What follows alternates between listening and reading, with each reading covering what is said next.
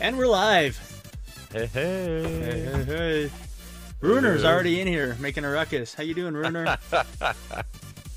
Hey, what's up? I would expect nothing less. Thank you for being you. What's up, Runer? Let's do this.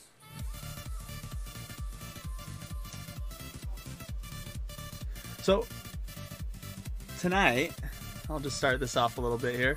Tonight we're going to be talking about uh, The Last Dance. It's a docu-series um, about his heiress, Michael Jordan. And not just about Michael Jordan, really. I should take that back. I thought it was when we started this. But I think it's more about the team's last season together, right? That's kind of the whole idea behind uh, I mean, it. It's definitely focused on, uh, on, on you know, his airness, but uh, it definitely bounces around a little bit, focuses on the team as a whole. I mean, I, I, I, th I guess I thought it was going to be more.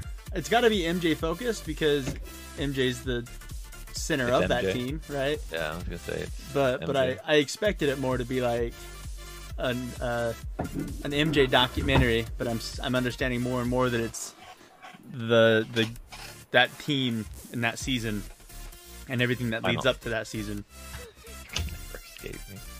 Yeah, yeah, yeah. I'm with you. So, anyways, we have. Um, I made a confession, Sackside, to Pickle, that I, I have only completely watched the first three episodes. Oh, I think I came in and heard that. I didn't. I didn't make it all the way. I didn't even start the fourth episode. I barely finished the third one, like, and then thirty minutes before this. So, I apologize. um, I'm I'm I'm taking them slower because I'm taking more notes as I go. Um, and so and that's it, actually it, when I went down and grabbed. So I, I have I, off our conversation last week. I was like, I need I need a I need a notebook. So yeah, yeah, me too. So it, so it's, notes as well. Yeah, so I'm it's taken you know it's an hour long episode. It's taken me like an hour and a half to actually watch through it all. Yeah, um, yeah, yeah. So I do apologize to both you guys. I made the commitment to watch all four episodes and I, I did not follow through. So forgive me. Um. So I will contribute yeah, but... in the first three episode discussion, and but I still think if we get there, let's still talk about the fourth episode, and I'll have well, something to look forward to. And I, and I was thinking about this too. It's like none of this should be like spoiler alert because it's like we all know what happened, you know? Right. Like yeah, there's some behind the scenes stuff that it's like oh that's interesting, but it's like nothing is earth shatteringly like oh I can't believe you spoiled that for me. It shouldn't right. be at least. Uh, before we jump into it, uh, rumor it has it that. Uh, Apparently, the last season, the farewell season of Kobe Bryant, is there was also a camera crew following him around. And, oh, that's going to be rough. So we may get something similar. So it, it, gonna it's going to be rough, rough. Absolutely. Um, not, I guess it won't be similar because obviously we won't have Kobe contributing to it. Yeah, they got to uh, give us time. I'm still not ready. Oh no, not, I don't. Yeah. I don't. I don't think it would be anytime soon. Uh, I think I think that they would wait a good five six years before doing something like that. Yeah. Yeah, at least a year. At least, yeah, no, at least. I mean, even though even though hasn't it felt like it's been a year since January? March itself was like a decade. I guess it's this year feels like five years. Absolutely. So, so but anyways, all right. So, so we're playing. We're, we're playing. Well, let's let's let's kind of do. This is what I'd I'd like to do, and I want to see if you guys feel the same way. I'd like to um, talk about, I want to give a little history of ourselves and the N B A. Um, I think we're all in very different places when it comes to the N B A. Um, I think we're all fans, but I'd like to kind of give, uh, first of all, I, I, I'd like to make sure we understand each other's position. Uh, and by position, I don't mean like GOAT or anything like that. Like, I don't want this to turn into to that kind of conversation, or maybe it does. Oh, I think it's going to turn into that. I'm sure it will, but... I, I, I think, you know, just kind of like, did you grow up watching basketball? You know, what's your history? Who you're a fan of? Just so our biases kind of are being worn on our sleeves a little bit, uh-huh. if that makes sense. And then, and then I think, you know, as we talk through the, the Last Dance, I think at least it'll be helpful for me to be able to say, you know, cool. Like it's really, it, it, it means a little bit something different when Sackside says that because Sackside is this, right? Does that make sense? Yeah. So, um, Sackside, do you want to start or do you want me to start? Um, I want to pick my character. How can I get selected? I think our character should already be selected, right? Didn't we already play this? Yeah, where we left off.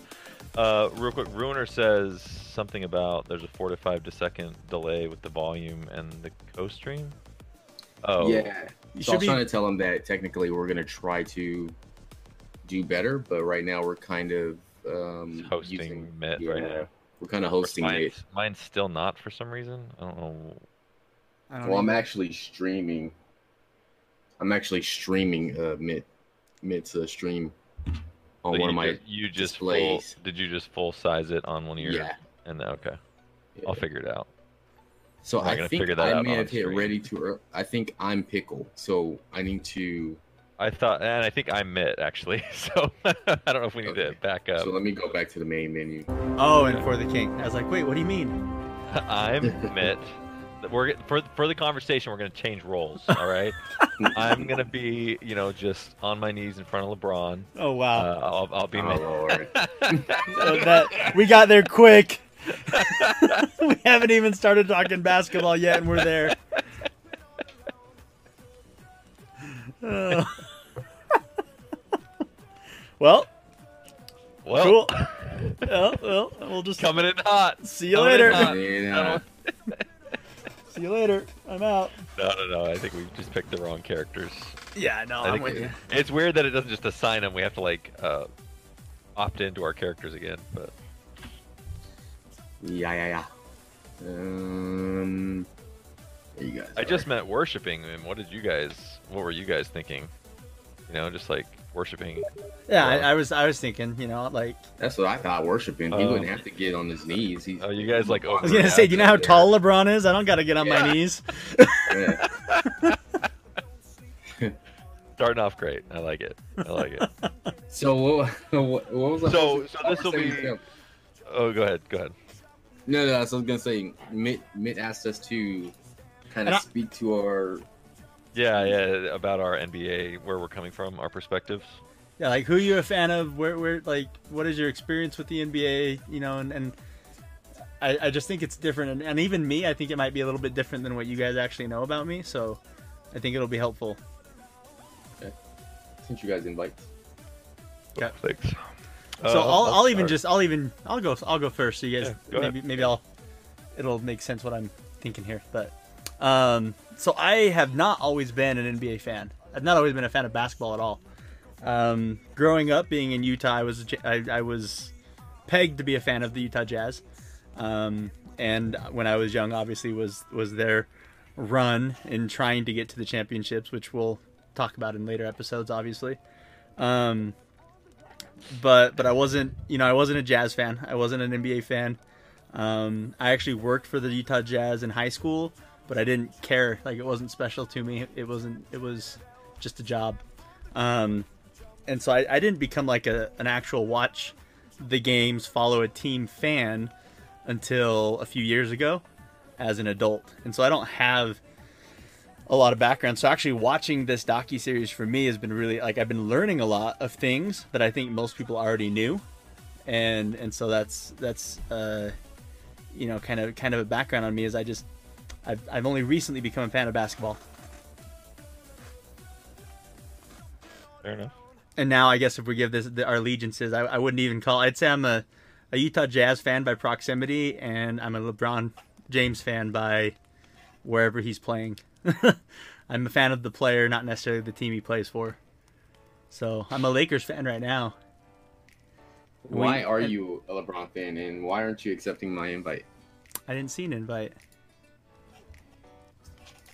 I'll, ch I'll check it out. I'll go look at the invite. I'm a LeBron fan because since I have been following basketball, he is, in my opinion, the most fun player to watch.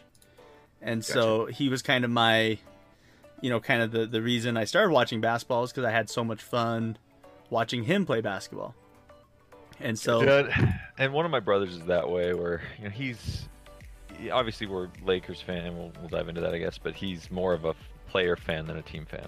So he uh, he I finds can't. players that he enjoys rather than pledging allegiance to a team, which I disagree fair. with. But. I think it's fair. Um, sorry, Zach. I'm not. I, I hear your invite, but I'm not seeing your invite, so I've got to find out where it's hiding. Oh, there it is.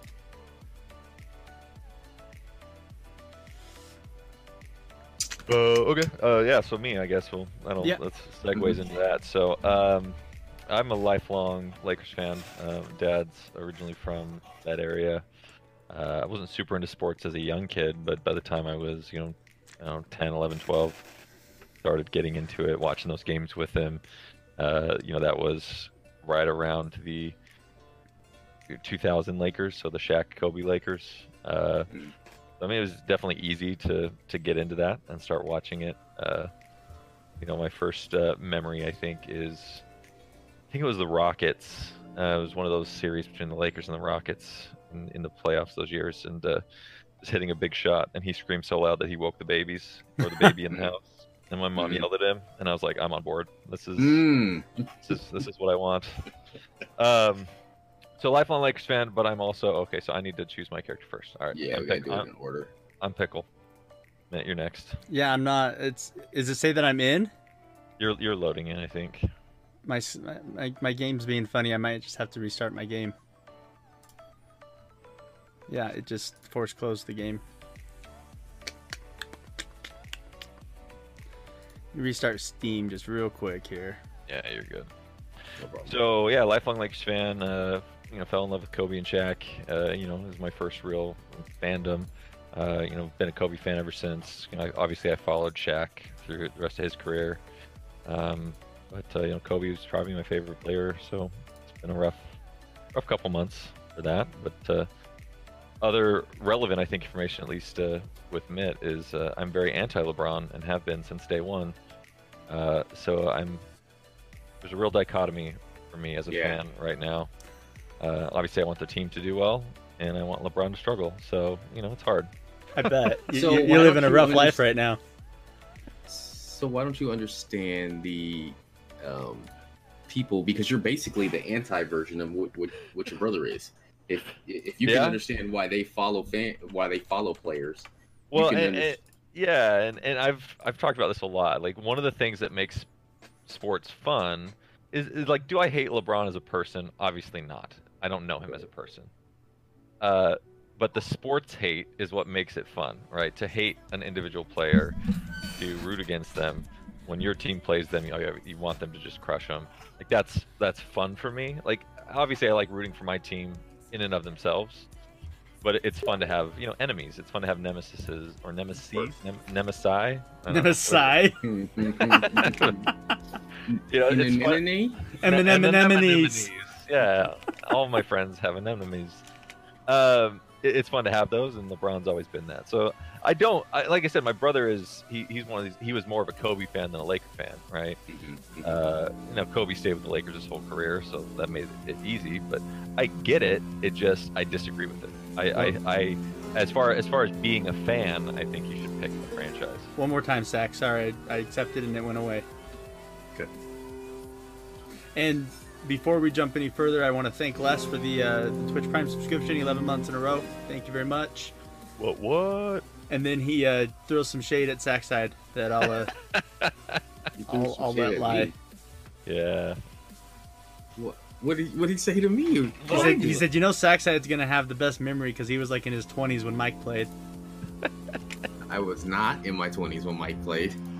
I was a thirties. Lot younger. thirties. No. No. No. Do I, I need in... to back out of this game completely? It's it's not letting me join on the, the invite. Can I join oh. it like in the I'm lobby? Gonna go back, I'm going to go back to the main menu and, and maybe just start again there. Can I join sure. it in the lobby? Well, we're going back.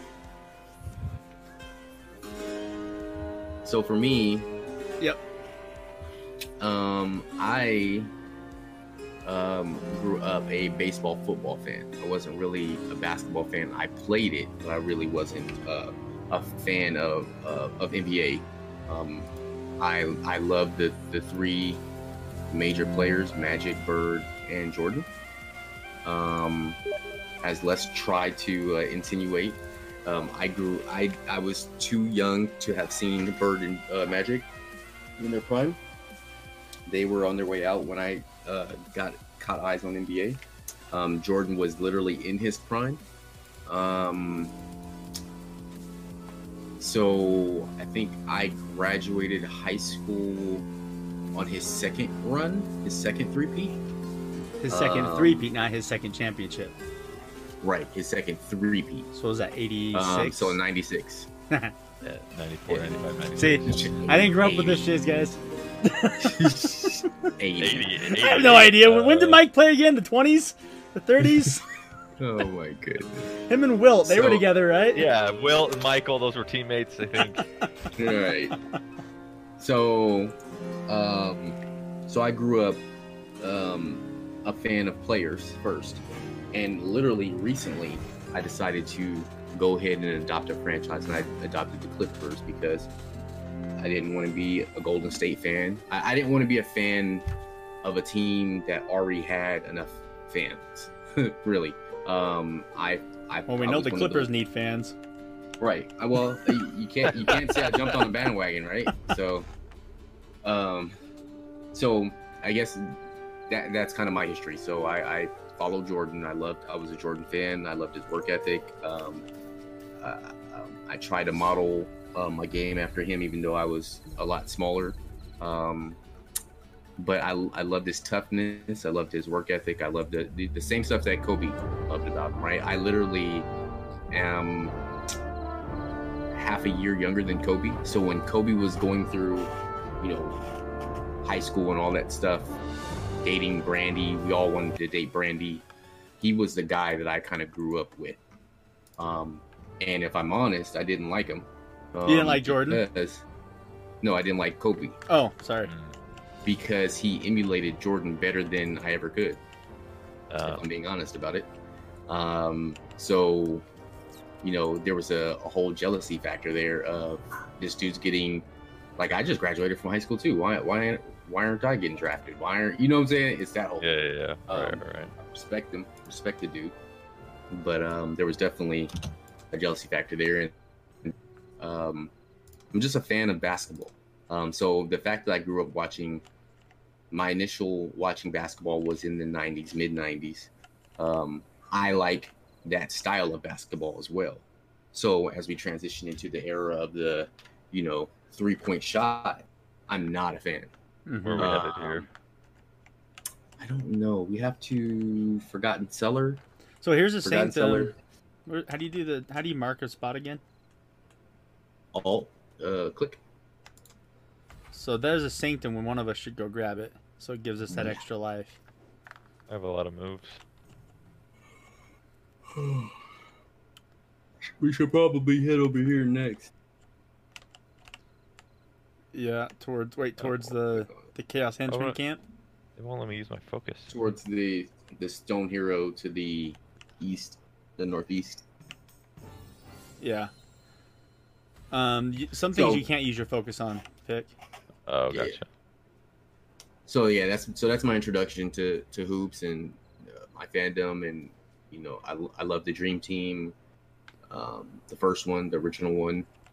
Um, I think, and we'll get into these categorizations and arguments, but I think LeBron, um, in my eyes, will not surpass Jordan as the greatest of all time. Um, I think that he's already passed his. his prime years, and unless he can give us a miracle, I, I would have him solidly at number two. But even then, I, his his comparison to one of the greatest era of basketball for me is Magic. I think um, his comparison isn't Jordan, that's Kobe's uh, to have, keep, and now that he's in death, like no, you can't. It's almost a dishonor to give that to somebody else. Yeah, that's fair. So, so um.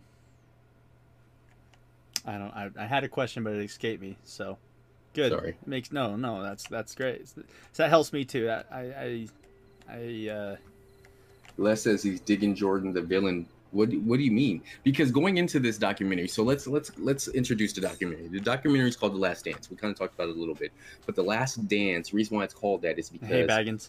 Uh, uh, Phil Jackson themed every season. Every season, when he handed out the playbooks, he would put a theme to the season. Um, Phil Jackson was a man of uh, philosophy. Um, that's why he, his one of his nickname, nicknames is the Zen Master.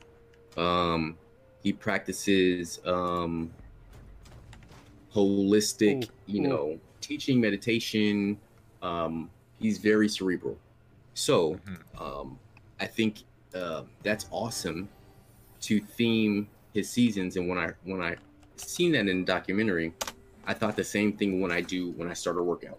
I try to um, theme it towards something for myself, whether I tell any, anybody or not. I am theming um, normally when I start a workout program. Um, I am attempting to um, set up a motivation on those days when I'm not going to want to. You're not part of putting a give it out. I talk about your why has to be greater than what you're doing. The reason you're doing it has to be greater than what you're doing. Um, so I like that he did that. So anyways, to go back to it. So this was called The Last Dance, and it was called The Last Dance because Phil Jackson found out before the season started that he would be losing his. Him and Jerry Krause bumped heads, and Jerry said, "This is a, this is your last season. Um, this is not uh, abnormal for Jerry Krause. This is the same way Phil Jackson actually got his job. Um, he took it. He was the assistant coach, and he took it from Doug Collins. And I don't want to say took it, but Jerry Krause wanted the the team to be coached a certain way, triangle offense. Doug Collins did not want to coach the triangle offense. Phil was learning the triangle offense from um, an offensive assistant that they had brought in specifically, an offensive uh, consultant that they brought in s- specifically because of this offensive style. So um, that's how Phil got his job. So um, on it now, mm. Phil's on his way out, and he themed this this run, the ninety-seven ninety-eight run, as The Last Dance. All right. By the way, side note, I remembered this a long time ago. Did you know that the Bulls logo actually says Bulls if you turn the um, bull sideways? No. I didn't yeah. know that either. Yeah. It's one of those, oh, what do these logos mean? Like Amazon is A to Z. Right. Everything um, from A to Z. Right. So, well, another one of those that comes up frequently is the Bulls logo. If you turn it sideways, it spells Bulls. Hmm. Les, who's Tex Winter? So Les is saying that the Jordan the villain is regards to some of the stuff outside of the documentary. Uh, it's coming up. They'll show in some of the new episodes. They'll show the other side of the real Jordan. Um, mm-hmm. He refers to it as the tone he used when he talked about Isaiah. Mm. Yeah. So I, I mean, I will say, like, I that was what I heard as kind of the hype for this documentary, is that we're gonna see that side of Jordan that he doesn't want to be seen because he's always been very publicly admired. Yeah. Uh, and so for him to be seen as like a bad guy or a villain to some people in the N B A, you didn't want that for a while. Honestly, uh, it humanizes him to me because I think it does too. And, and I think we all knew he had that side of him. Yeah, you, we've seen not... it at the Hall of Fame, the Hall of yeah. the Hall of Fame speech. That was probably yeah. the worst showing of him that I've seen thus far. Yeah, well, and and I don't think you're that driven, that competitive, have to win with. Uh, no, without having an edge. Oh, of right? course not. Like, I mean, yeah. that's in every sport. In every sport, every every competitive athlete that is even not not. I'm not even gonna say that is in the running for being the best at what they do, but just to be at that level. Right. You have to have that. You right? have to, and, and and there's something. I mean, Scottie. I I felt that way when I when it talked about Scottie Pippen, and and we can get into that when we get into the episodes. But, um, yeah, I agree with that. Uh, Les yeah. is saying Tex Winter was the assistant coach um, to the offensive consultant. Yes. Yeah, and that's is that where they learned the triangle from? Is that what he's saying? Yes, that's where Phil Jackson was learning the triangle from. Got yeah, it. That's right. They they mentioned him briefly, I think, in episode four. Mm. One of those. How do I raise you? So so let's uh, start out the documentary. So it starts out obviously as kind of it doesn't episode one kind of do- dive into Pippen, or is that two? Episode two is is really Pippen focused. Okay. Yeah, episode one kind of brings Michael from college and um, even does the draft, which, which honestly, I, I am ashamed to say this, but I did not know Michael was drafted third. Oh, yeah. Yeah. I thought he was drafted second because we all talk about the Hakeem. Sam Bowie thing. Oh, yeah, yeah, yeah. Wait, what's Sam Bowie thing? Hakeem, Sam Bowie so, drafted two. yeah. Sam really? Bowie was drafted two. Yeah. And Mike and who, was drafted three. And you might be asking yourself, who's Sam Bowie? That's the point. That's the point. Right. Well, who well, drafted someone the, before? Who? Dra okay. Okay. Keep well, going. So it was well, a, it was Hakeem Olajuwon. Right, right. Right. I knew that. Which makes sense, especially for that era. The reason why I forget, he brought two championships to Houston, but secondly because they drafted one of the greatest centers of all time, and the only reason why he doesn't have more championships is because of Michael Jordan. Um, but second was Sam Bowie, and Sam Bowie was a need for Portland at the time. They knew Jordan was a skilled uh, guard, but they didn't think a guard could carry a team to championship. Which honestly, this document, this docu uh, documentary is proving them correct because Jordan couldn't have did it by himself.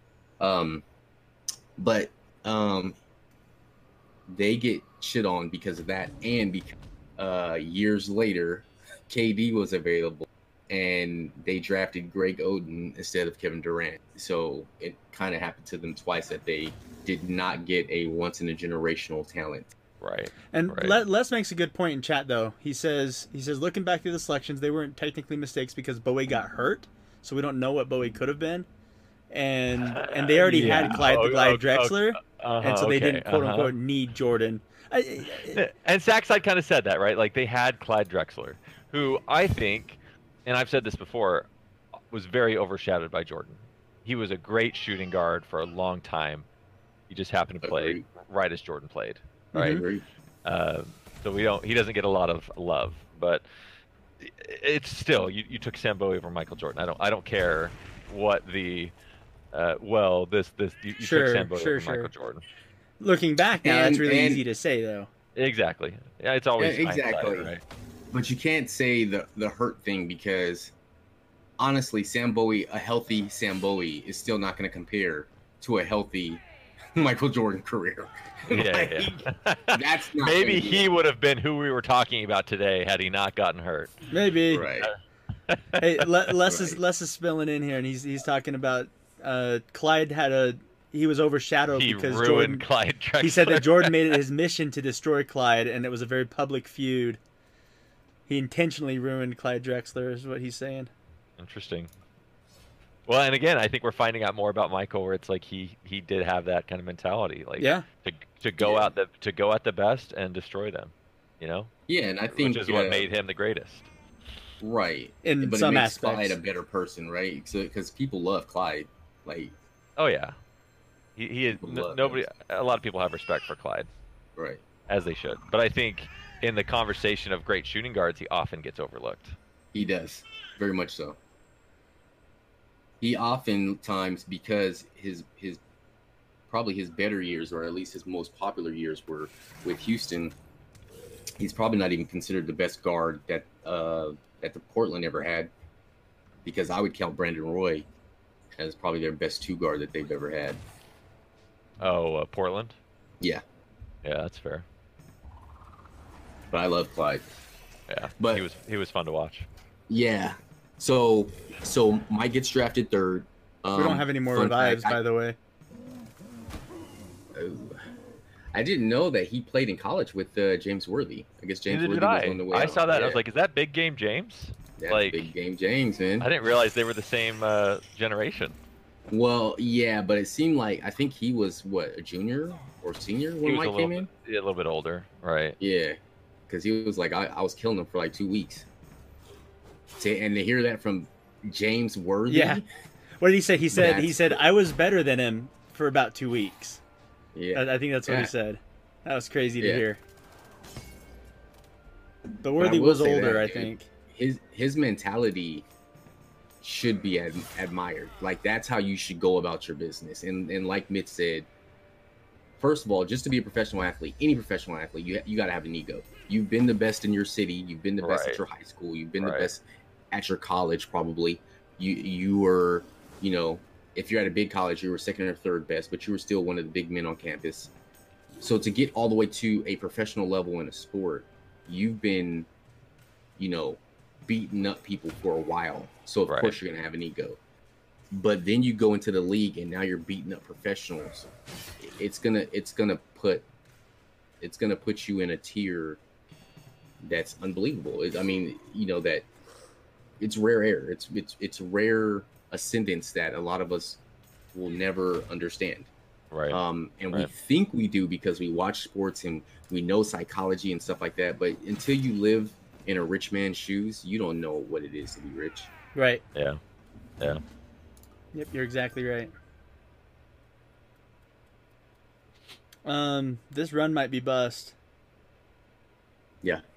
So let, let's just finish this right. fight. And I we'll... saw it was, yeah, you guys finish I saw, off. Like I said, I saw it was level three, and I was like, oh, we can do it.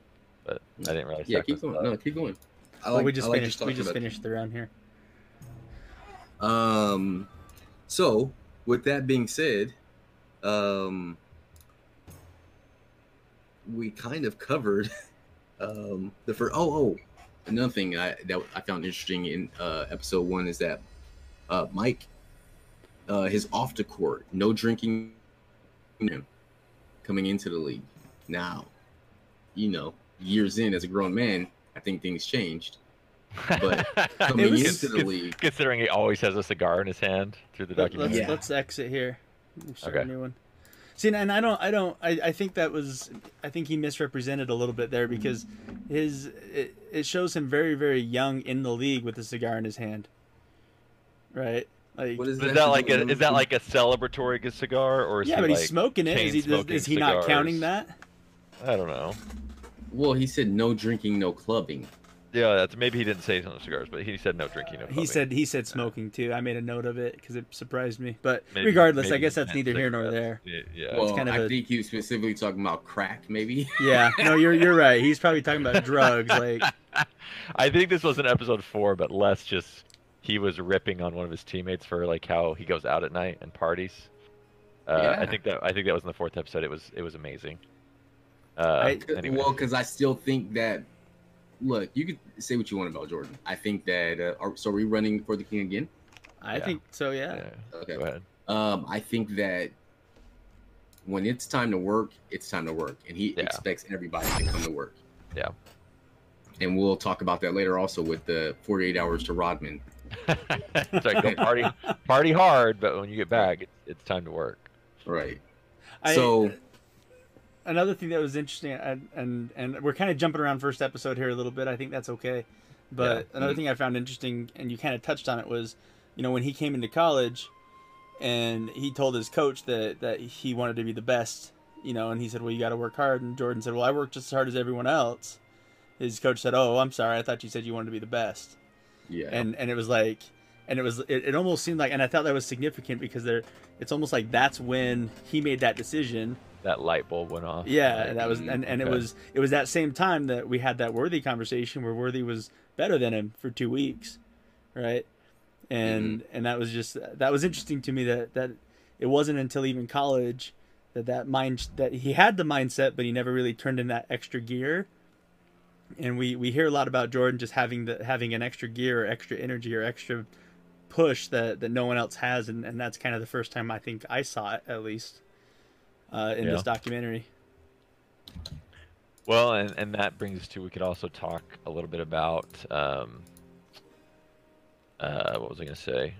You know, we could talk about how, you know, any great player or great athlete or great anything, you know, there's a support system in place behind you, right? And very, very rarely is somebody completely self-made, right?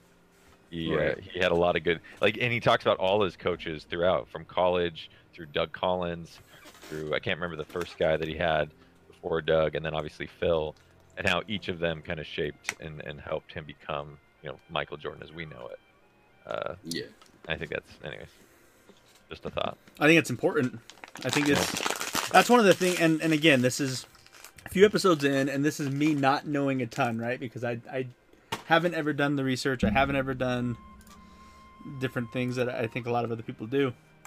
Um, and so, but, but to me, I think it's, it's, he seems at least, at least in current, like where we're at right now in the documentary, like he, he's very much understanding that he did not become who he was, nor do what he did by himself. Yeah. Yeah. He, he seems to be very, and I'm not gonna I'm not gonna use the word humble here. I'm gonna be very specific in not saying that word. He's not exactly but, humble, but but but he seems to be willing to share credit, right? And he recognize yeah, he shares credit where it's due, and he recognizes greatness in others. Yeah, right. And that Which was I think is that's actually pretty impressive attribute. to me. I, I wasn't sure that I was gonna see that, and I, I I didn't think that that existed until until now. Yeah. Even if and, it was just early. Reason, and the reason I bring it up is I just think if you look at any like again like somebody that's you know, renowned in their field, they have that attribute of willing to, you know, yeah, you can be frustrated and you can be short with other people when they are not working as hard as you are. But if they are working as hard as you are, you know, recognize that and don't try to uh, put them down or. Yeah, uh, Les is saying early on he, he did try to do it by himself. He didn't really make that change until Phil came right. along. Right. Uh, he really thought he was doing it all on his own up to that point. Uh, he has all those insane point totals in the early part of his career. He was just losing. Yeah, he had that playoff run where, where he had, what was it, forty-nine and fifty-six in two back-to-back games in the playoffs? Something mm-hmm. like that. So so that does bring up a point I wanted to, to mention is, is I, you know, again, I was pretty young when Michael was playing, you know, I, and it was before I was really an N B A fan. But I found it interesting how quickly... You know, by the time it was his second year in the league, I know he was injured for most of that year, but how quickly other people in the league were starting to recognize that he was probably the best player. Oh, yeah. Yeah. Like, and maybe yeah. they're just saying it now because they have the benefit of hindsight. But, I mean, some of those were interviews at the time. I was going to say, and, they played yeah. that interview of Bird and Magic. Yeah, and they were just like, no, no, he's legit. Like, he's yeah. he's the best player in the league. And it's like, yeah. oh, shoot, oh, shoot. Like, they, they, yeah. you don't say that lightly, I would assume. Right. You know? Like. Right. So I found that interesting because I, I don't think we've ever seen that with any of I don't think we saw that with LeBron. Like, I think people say it now, but they weren't saying it his rookie, sophomore, junior year. Oh, heck they no. Saying, they were saying, oh, this guy's going to be really good. Yeah. That's what they were saying, you know? Yeah. Uh, so anyways, that surprised me how quickly he was recognized for how good he was. For sure. For sure. Didn't he, didn't he take the starting job, like, in about two weeks of being a professional N B A player? Did it even last that long? Well, and I think they had a quote from Michael where they were asking, like, how was the transition to the N B A? And he's like, oh, it's easy. Yeah, he did yeah. say that. yeah. It's like, oh, dang. yeah. You're, you're you're serious, man. Hey, Les is asking a question, an interesting question. Who do we see today today as just a scorer that has the potential to be great? He's wondering if there's a possible M J type in the league right now. I don't see anybody that's got like that. Just you watch and you go, "Oh, that guy's different." Like I, I can't think of a player right now that I. I mean, other than the greats that we already know of, you know, like obviously you watch LeBron and and K D and Steph, and you go, "Okay, those guys are a league above." But those guys, uh, you you've seen where they're at, right? Exactly, you, see, you, you know what they are. I, I so think we're looking I think at younger looking players, more, yeah, and, and... yeah. Rookie sophomores? No, I don't think I see anyone in the rookie sophomore class where I'm like, "Oh, dang, this guy's gonna be."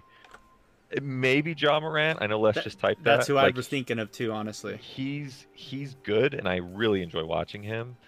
I, I I don't know. Maybe if he puts on some muscle like M J did a few years from now, if he uh, fills out and keeps all the skill, but uh, can bump around a little bit more, who knows? Yeah, I, I, I see. I, I he's see why fun. You know Ja Morant came to my mind quickly, and obviously Les was thinking about it too. But I, I don't. I still don't see him and think. Any, I, I would never do that comparison. He's had flashes, what? Right? Like he's well, had flashes yeah. from game to game. What was the exact question? Because he, it sounded All like right. the question was, "Who's a scorer that can develop into more?" So, and, and let me let me let me say uh, something that Les chatted earlier that that does this. So we we were talking about early Jordan, and Les said they basically just saw him as as a pure scorer for a long time, not the overall player, right? Mm. And so then he followed that with. Who do we see as just a scorer who has the potential to be great? Is there a possible M J type yeah. in the league okay. right now? So I don't think he's wanting us to compare someone to M J, but just, just is there that type of person that we see as a pure scorer that could potentially be so much more?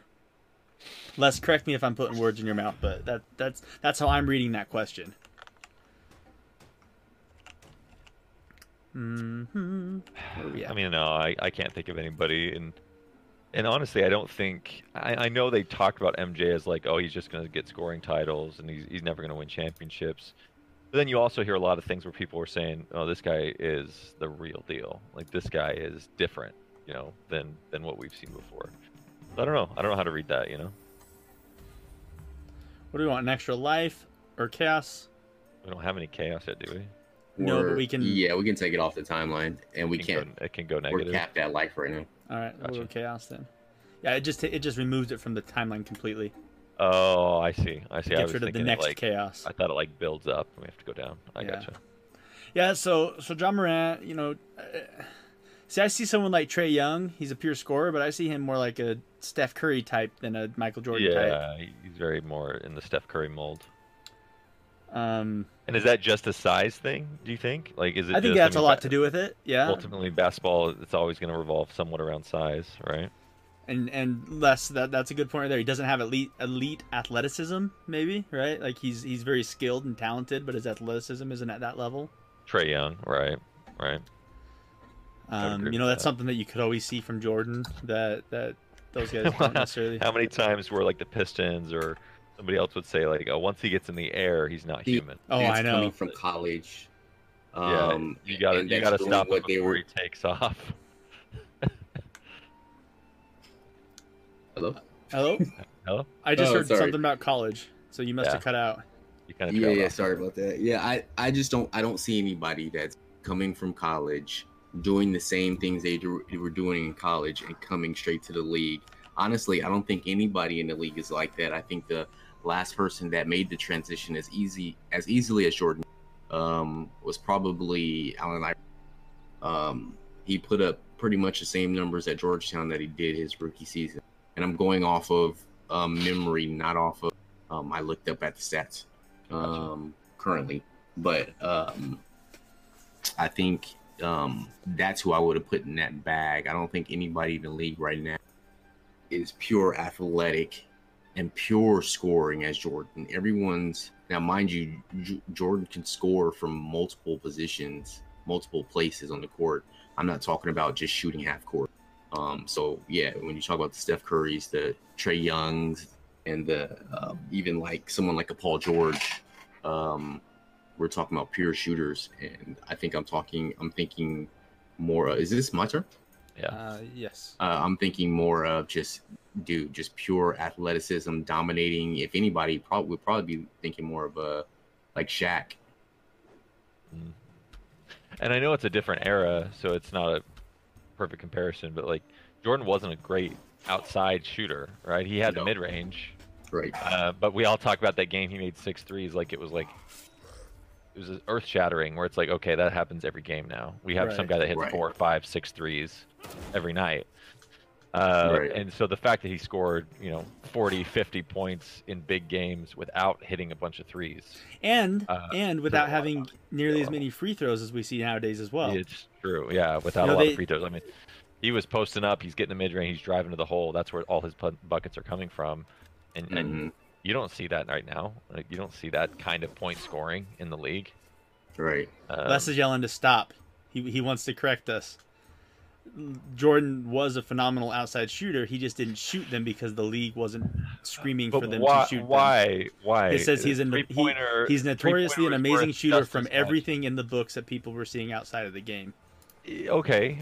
And, and and I know a lot of basketball players. I mean, I don't know a lot of N B A players personally, but I know a lot of basketball players that can drill a bunch of threes in warm-ups and then can't hit them in the game. I don't know if that was Michael's problem or not, but... No, Why? but but Les does three, have a point. Three points you, or three points, like yeah, but if the, you're the not, statistics if you weren't the there attempts, before. Yeah, if you don't have the attempts. Fair enough, and I, I don't know what his percentage was throughout his career. Maybe it was great. Maybe he was like a forty-five, fifty percent three point shooter. I, no, I don't I, I don't know the stats. Is. You know. What do you mean you know? nobody or is? Maybe, Joe Ingles had a forty-six percent season. Maybe he was just uh, average. You know, maybe he was right around percent or thirty-eight percent, which I mean, like, that's what you're shooting. That's really good, you know.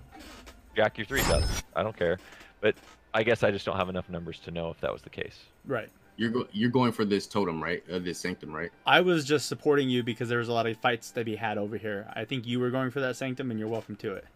I don't need wisdom unless uh, I don't know which one of us is going to push wisdom. Yeah, it'd probably be me. My yeah, guy. That's Come what on. I was thinking. So. like I said, I just I didn't want. I just didn't be... want to snipe it from you. Yeah, no, no, no, I appreciate good. it. Um, which means you should hit that roadside grave too. By the way, it's a wisdom check. So Les says he was thirty-three percent, yeah, but there's a lot that screws that number. So I don't know what's screwing that number. But he was thirty-three percent, which again is not terrible. There's a lot of guys that shoot thirty-three percent in the league right now that are still shooting threes. Uh, but again, my, my point is, even if he was a great three-point shooter, he was scoring forty, fifty points without three-pointers. Yes. Which it, it's that's my that's really my point. I'm not trying to knock his three-point shooting ability. He was scoring that many points consistently without free throws, as much free throws, and without three pointers, which is some again. That's not that's what there's you're less. Not, and I think I get what you're right saying. Now. There's there's less resistance shooting a three point than there is going to the rack, getting hit by right. all five of the Piston players, or, po- and or posting still, up and bodying somebody and driving right. past them, and you know it's a lot more energy than just shooting a three. Right. Yep. No, Les, you're right, and and I'm not going to compare him to Harden. I'm not going to even bring that up. Um, I. Yeah, just, and, just, and and and Les makes a great point. Like the the high percentage shooters outside of Steph Curry are generally the not the creators. They're the catch and shooters, right? They're standing somewhere wide open, watching someone else create. I like Joe Ingles. Yeah, shooting yep. an open three, right? Yeah. So yeah, their percentages are going to be higher, and I think Les has a good point there. Um, and it just wasn't part of his game for a number of reasons, but he still was effective without it, which I think says a lot. Very effective without it. Yeah. Killing so then people. They finally introduce Scottie Pippen. Scottie oh, Pippen. Scottie Pippen. Scottie, Scottie, Scottie. A six one point guard. Out of uh, who knows where, Arkansas, Southern right. University, Southern Arkansas University, or something. But like his home, his hometown was like Rimwald, Arkansas, like thirty-two hundred people or something. Yeah, I think his hometown, just like nobody, right? Which who yeah, shot up to be a six five college player, who shot up to be a six seven, six eight N B A player. Right? Isn't that just? It's insane. How does that happen? Insane. You know? The only comparison, unless we'll. know this fondly. The only comparison that I've heard of to to have a, a growth spurt like that, good old Anthony, Anthony, Anthony Davis. Yeah, A D baby, ridiculous. But yeah, man. So Scottie Pippen, um, his growth spurt. Um, he started as equipment manager, was drafted again. Something I didn't know. It was drafted by the Seattle SuperSonics. Yep. And then got traded. told about it during during an on uh, uh, interview at the draft that he got traded. They were yeah. like, you got the wrong hat on.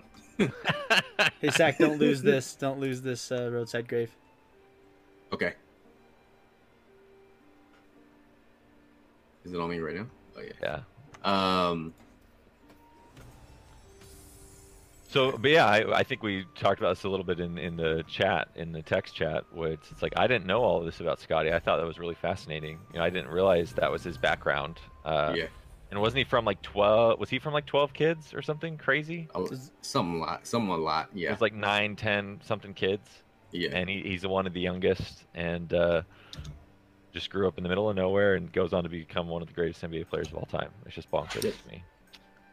Um, yeah. So let's okay. So we we talked a little bit about Jordan's early career, obviously college, high school, uh, what he was kind of viewed at early on, and then yeah, episode two moves into more Pippen focused. So what kind of stood out to you guys about Pippen that I guess you didn't know, other than his background? Well, you go first, Zach. Me. What stood out to me about Pippen that I did not know? Or that um, you want to emphasize? A point of emphasis. Okay, I think that's a little bit better because I didn't know about his growth spurt. But I think the point of emphasis that we should take from what we're seeing in this documentary is that he's very underrated. Um, a lot of people... don't give him the credit because he played next to the greatest basketball player to maybe have walked this earth. And right. that player said, I couldn't have did it without him. Mm-hmm. Um, we're, we're, we're, we even get to the part of the, docu- the, the documentary where it starts to show that without Scottie, the, the team was struggling um, until Rodman like got his stuff together and actually started playing serious. But... Um, I think that Pippen's due. He's been due. He was due during his career. You see, he was underpaid. He didn't get respect in. Grossly underpaid. I didn't know that. Grossly underpaid. Yeah, and you and you mentioned this last week when we were preparing for this doc. Um, and I think that as we compare greats, he's never talked about in in great standing. And I think that he, until LeBron came in the league, he was the greatest small forward to play the game. Um, now that I've seen, I did not see the Oscar Robinsons of the world. Yeah. And players like that. Um, but man, he's up there. Like, yeah. The dude could have been better, but he does what Kawhi does on a nightly basis, and he was scoring. Um, right. We seen when he went to Portland, when he was off the Bulls, he was still a force. So I just think my point of emphasis that is that Scottie Pippen deserves respect um, when it comes to him on the court. That dude, Jordan wouldn't be Jordan. Like, Jordan would have been Jordan, but he would have stayed the Allen Iverson version of Jordan. Um, just scoring titles and stuff like that um, with, without Pippen. Pippen allowed Jordan to score more. He didn't have to. Um, he had another person on defense with him. Not to take away from Jordan. Jordan was one of the greatest defenders, on-ball defenders as well. But even to say that, Pippen may have rivaled him in being an, an all-ball, on-ball defender. At least on a night-in and night-out basis, right? Right. Individual right. plays, we can make an argument, but I think on a nightly basis, on the other team's best player, he yeah. probably wasn't the best defender on his team, M J. Right. I mean, he was right. a great defender. But, right. Yeah. But but having Pippen there and then having Rodman there, like, dude, those are two great defenders. Oh, yeah. I mean, you're, that you're playing with on a nightly basis. Hey Shadow, how you doing, man? So Shadow Shadow comes in and Les Les comes in first of all. Les says that he didn't he didn't remember or didn't know about the holdout and the demand for a trade. Uh, I had forgotten Pippen. about it. Yeah, like I didn't. Uh, it's not something we talk about a lot, right? Like right. Uh, he yeah. sat out for most of that last year. And then Shadow's coming in just talking about how Pippen was M J's right hand man, that he was just amazing, and Les right. agrees with that, and I agree with that as well. Um, Pippen, Pippen I'm, was interesting. I mean, to me. It shows in that um, in that Pistons series, and I know we're going to get to it later, but just just something to emphasize a little bit more on Pippen is the fact that um, he kind of took his cue from Jordan um, um, when it came to, you know, gaining weight, lifting weights, and stuff like that. But even when they finally beat the Pistons, when uh, Rodman threw him to the ground when he was on the other team still, he stood there. He gathered himself. I mean, he sat there. He gathered himself, and then he decided to, you know what? We just we already whooped your ass. Like, there's no yeah. reason for me to. I'm not gonna let you goad me into something. Right. When I've already, I've already. If my team you. loses me while we go right. to the next round, it's a bigger loss than you just you're you're going home. I've already beaten you in the way that matters. So. Yeah. Pippen. Right. Pippen was. Uh... He couldn't have been more perfect for Michael.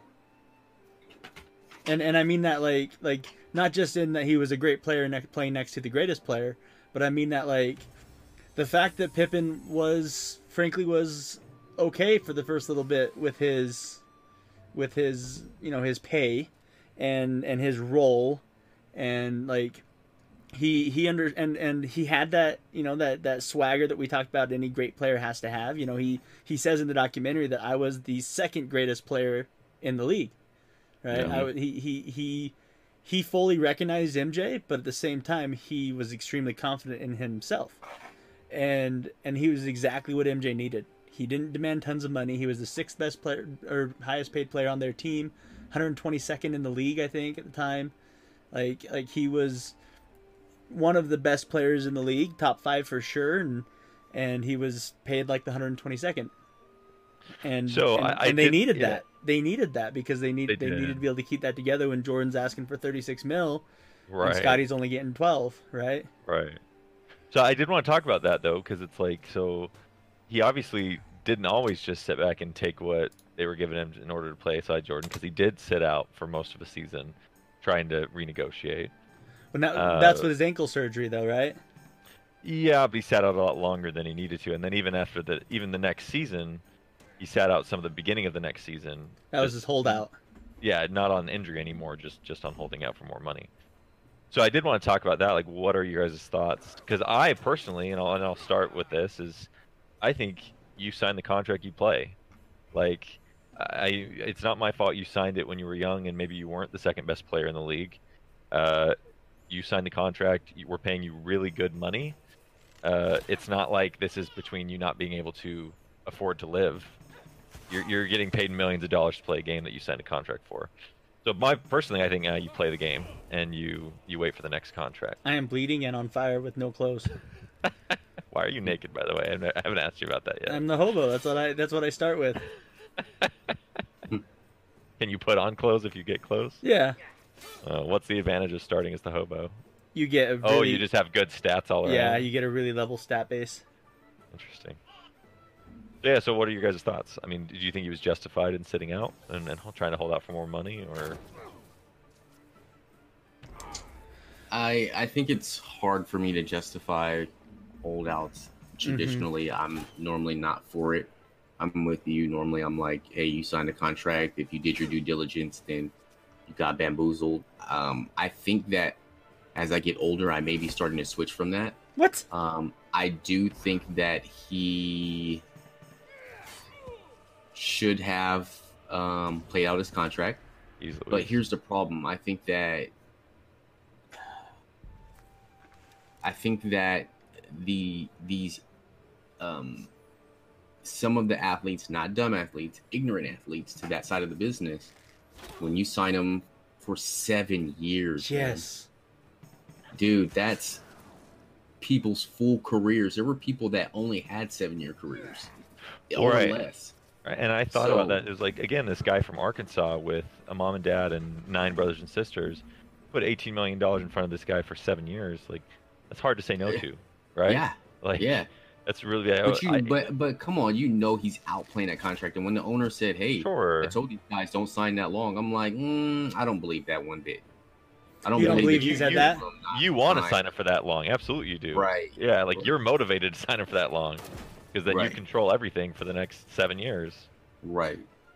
Yeah. Use your so God's I, I beard pick. Oh, yeah. I probably yeah. I didn't look at it. My bad. Am I gonna uh, Shadow. Out? I don't. I don't know for sure if it was twelve mil, but I'm pretty sure it was twelve to fifteen.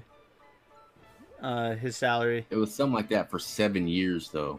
Right. It was across. It was, was a seven-year was, deal. Was it seven for eighteen, or was it seven for twelve? It could have been seven for eighteen, but that's still. It, it like... came out to like two something million a year, is what I right. thought. But yeah, I mean, he was grossly underpaid for what he was adding to the team. Yeah. I don't disagree with that. But he's still making millions of dollars, you know, in the nineties to play basketball. And, and and what I think is that here's the responsibility, part of the responsibility of the Players Association.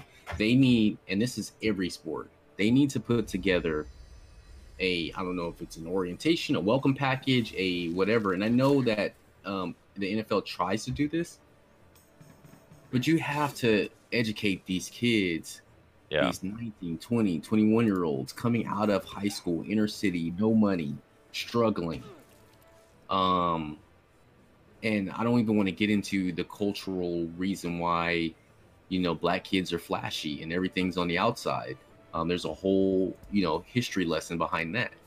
But, um, you give, you give the, you put these kids in front of a person, they, they say, hey, you know, we love you. We want you. We've been watching you since high school.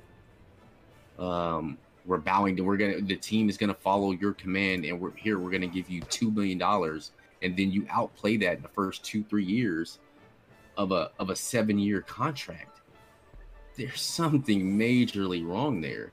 Um, yeah, but you could also go on the flip side where it's like, okay, like they view you as a young player with potential, so they pay you seven years for two and a half million dollars a year. And then Seven years bu- is not potential. Oh, okay, but seven years is a career. Can I have that? Yeah. Not not in the N B A. Seven yes, years. It is. If, you're, if you're good, you're playing a lot more than seven years. If you're bad, sure, you'll be out in seven years. But let's say you yeah. under let's say you underplay. No, your we're contract. talking about average. We're talking okay, about okay. Your... But let's say so we're taking two extremes. We're taking Scottie Pippen, who was a historically great player, right? Mm-hmm. But let's say, how many times have we had things where they sign up for a five-year deal because they think they're going to be a good player? They're trying to get them locked up for five, seven years, pay them two and a half, three million dollars, and then they turn out to be bums. Do you? Does the team get to go to the player and be like, "Hey, you underplayed your contract. we need some of that money back. Right? No, it's no. guaranteed contracts. So Agreed. if it's guaranteed contracts coming from the team, well, I, here's I, well, here's here's the here's the caveat. When you're talking about guaranteed, we lose you. Talk about soft corp team, not. Sorry, uh, you, you broke up oh, a lot sorry. there. Yeah, you broke up a lot there. Why am I breaking up so much? Um, we're talking about guaranteeing on the side of the team, on the organization, on the association, not guaranteeing on the side of the player. So the guarantee is always going to be on the side of the team because I get at that. any point I, I get, the player could saying. be like released. But you still have to pay him the money in the N B A. I know in the N F L. No, it's no, no, you can. Right? No, no, no, especially not in the N F L. No, you can you can buy him out for much. Contracts are not all guaranteed, unless it's like, not a lump, guaranteed. like a lump sum buyout or something. Yeah, but one grossly underfunded, like uh, what was the huge Donovan McNabb one where they signed him as a show? At basically, we all knew it was a showing when they signed him in Washington to make him the highest quarterback, and everybody was like, he's he's getting a fraction of that contract, and literally within a month he was like released. Yeah, and I know C B As have changed a lot since uh, you know Jordan's time, so yeah. I don't I don't know what the C B A was at that point. And I don't know if if Pippen's contract was guaranteed or not. Uh, so I mean, I guess that that would, you know, by that same logic, if the team can retract the offer at any point, if you underplay it, and if you overplay it, maybe you should be able to negotiate for a higher salary. I don't and, know. And I think I'm more just saying that there needs to be a system in place, right? Like right, maybe right. now there's more. And I and this is what I'm advocating. I'm advocating the players to get educated. There's been de- decades and decades of players now. I think it's irresponsible for you to go into a, a negotiating a, a negotiation meeting and not have all your ducks in a row. Yeah, I agree. So now I am with you where the, the player has all these. Int- they didn't have the internet back then. Now you have the internet. Now you can actually talk to other players. Like communication to other players is a lot different than it was. And you hated other teams and other players, so you weren't talking as friends like they do now. Like they having barbecues every Sunday now. Right. so, right. Um. I. I. I definitely think that now if you go into one of those meetings and you don't ha- and you're not uh you didn't do your homework, um you're kind of you're at a disadvantage. So yeah, you br- for you, sure you break out. Unless unless is saying that there is something like that now, which you know I'm familiar with too, but there wasn't, you know, for a long time, and and leagues were trying to take advantage of, of players and and try to pay them as little as they possibly could. Uh, yeah. And so, you know, in that case, then, yeah, I, I think I might go to the player's side. But it's still hard for me where it's I still go back to, okay, well, you're how many people would kill in any career in something more important than basketball to guarantee two and a half million a year for seven years? Like people would people would give up anything for that. Right. Yeah. That doesn't make it okay.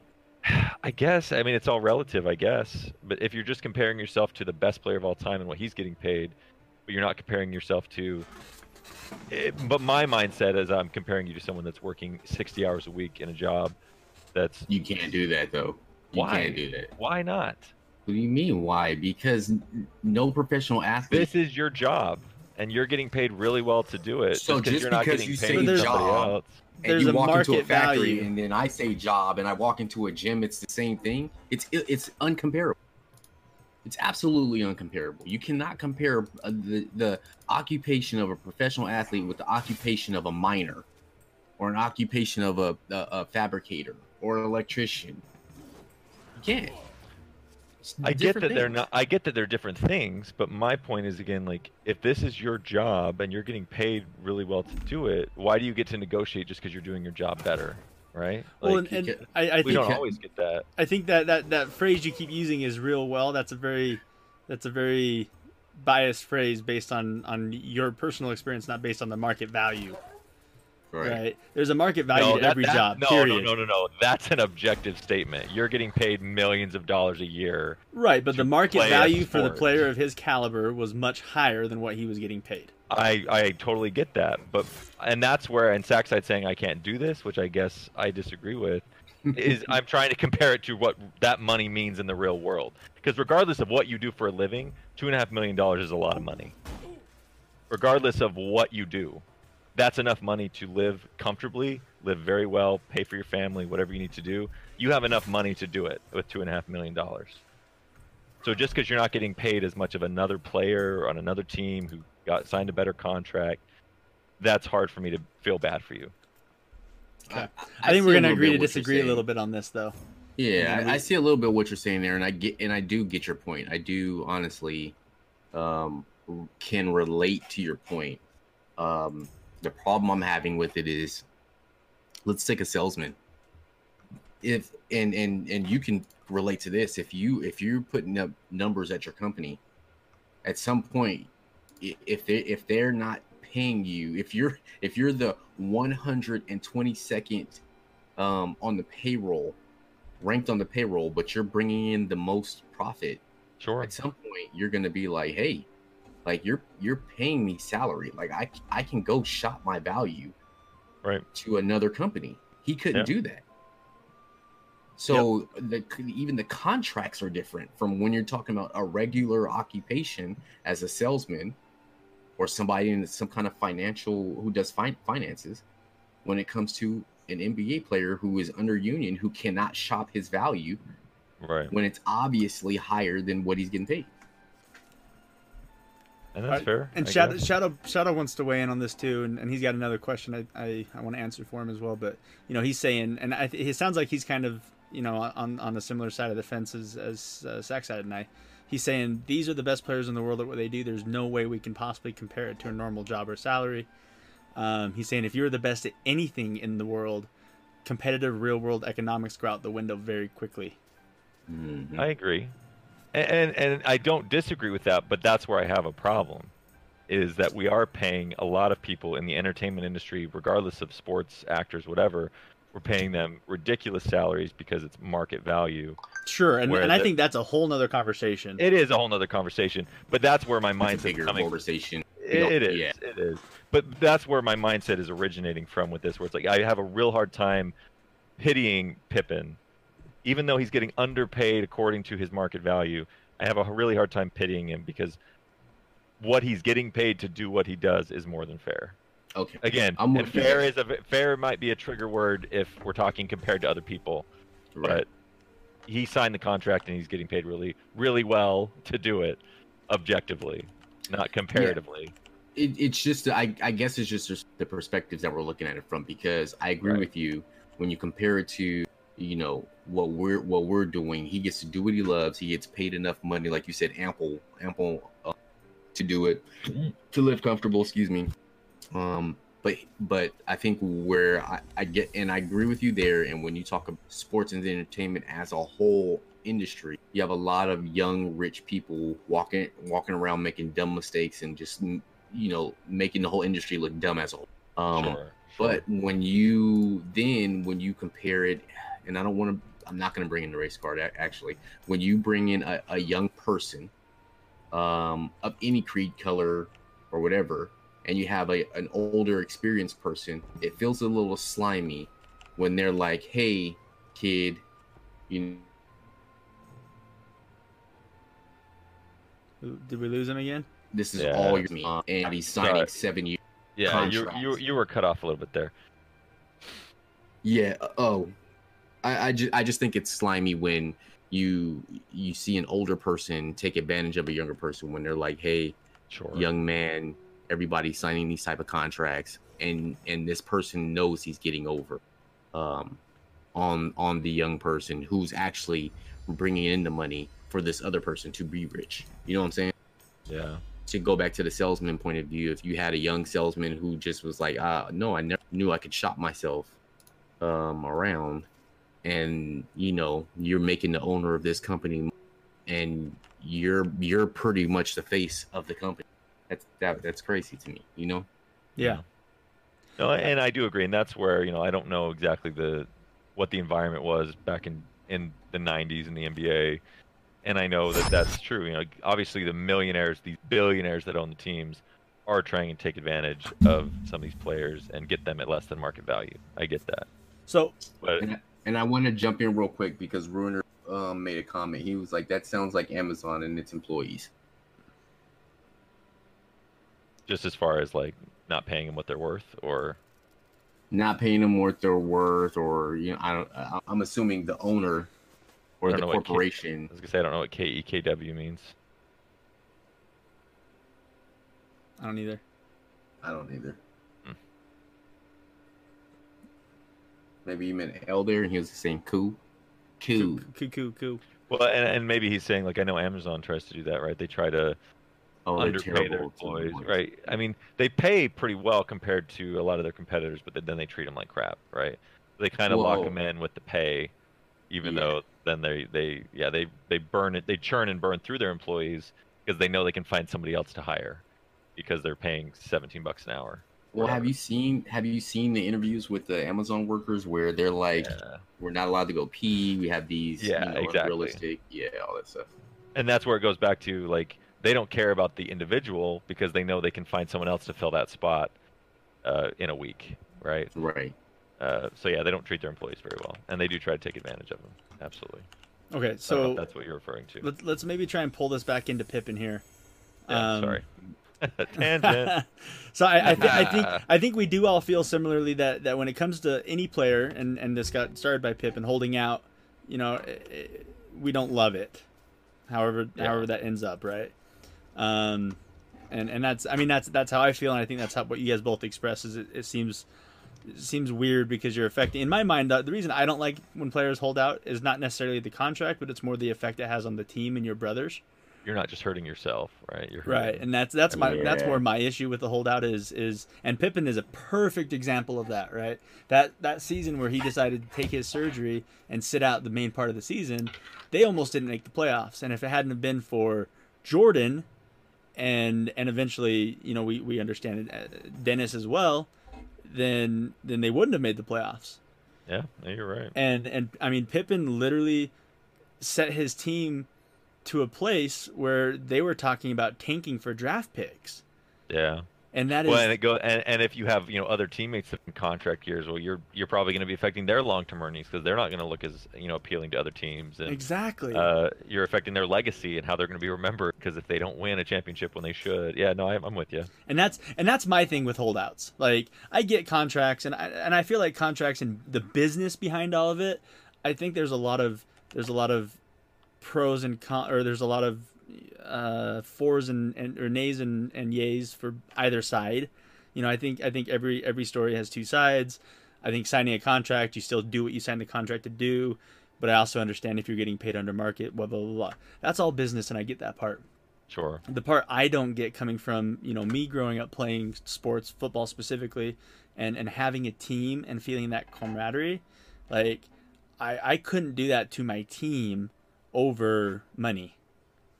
Yeah, and I'm surprised that it didn't really it, it didn't take him too long to kind of get back into the groove of things when he came back. I'm surprised that there wasn't like a lasting animosity between Jordan and Pippen, you know? Yeah, and so and so and Sex said I, I, you weren't you weren't here when I made the statement I just made, but I, I think you would agree with me. But I said my, my problem with holdouts is the doing that to your team, right? We want to try to fight this, and or... uh, and that's that's sure. my biggest problem with holdouts. And so I was I was actually surprised that Pippen did that because of how he talked about his team and putting the team first. And, yeah, and and how yeah. you know how he he was okay with his role in being number two to Jordan and and all these things, but really it seems like he wasn't. Right. So I do agree with you. I don't like. That's why in general I don't like holdouts. Uh, I think that most of the time they're they're done selfishly. Um, so an example where I probably would agree with you and, and Pickle about holdouts is when a player signs a contract and then two years later or a year later, they're looking for more money. That's where mm-hmm. I have a problem. Um, but um, I do believe that every man has a breaking point, and I think that we've seen Pippen's breaking point um, evolving, even in the four episodes that we watched where Pippen had no issues, no problems. He was just happy to be um, drafted. He developed. He worked hard. You know, we're not thinking of all the extra hours he put in the gym, yeah. the things you have to do to actually, like we just said about Jordan, to surpass other professional players. He Become did that. Great. Yeah. Right.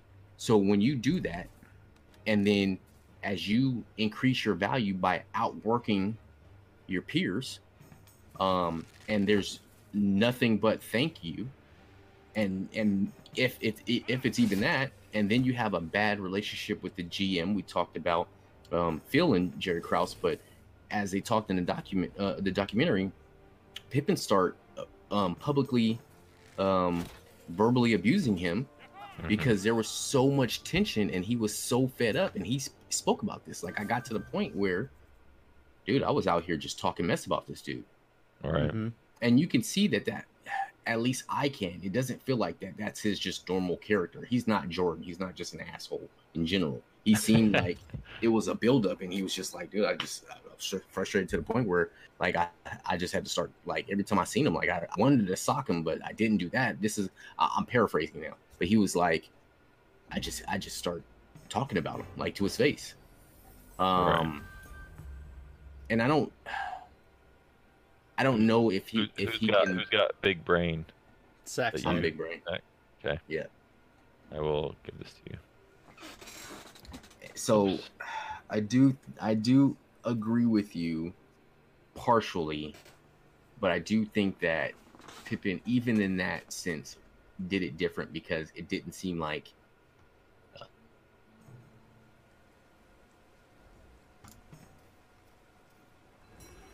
It was like selfish. It was selfish, but it didn't seem completely selfish. It seemed like he, he hit his breaking point. As a human being, we're all allowed that. Yeah, yeah. I'm with you. Um. So is that kind of like the defining theme that we got out of that second Pippen episode? Was was the the holdout and, and his you know his relationship no, I mean, with Krause? And... I, I, and I think you know not to. I, I definitely don't want to come away from this thinking that I I don't like Pippen because like again I've. I, I've been saying this for a long time, that he was very undervalued.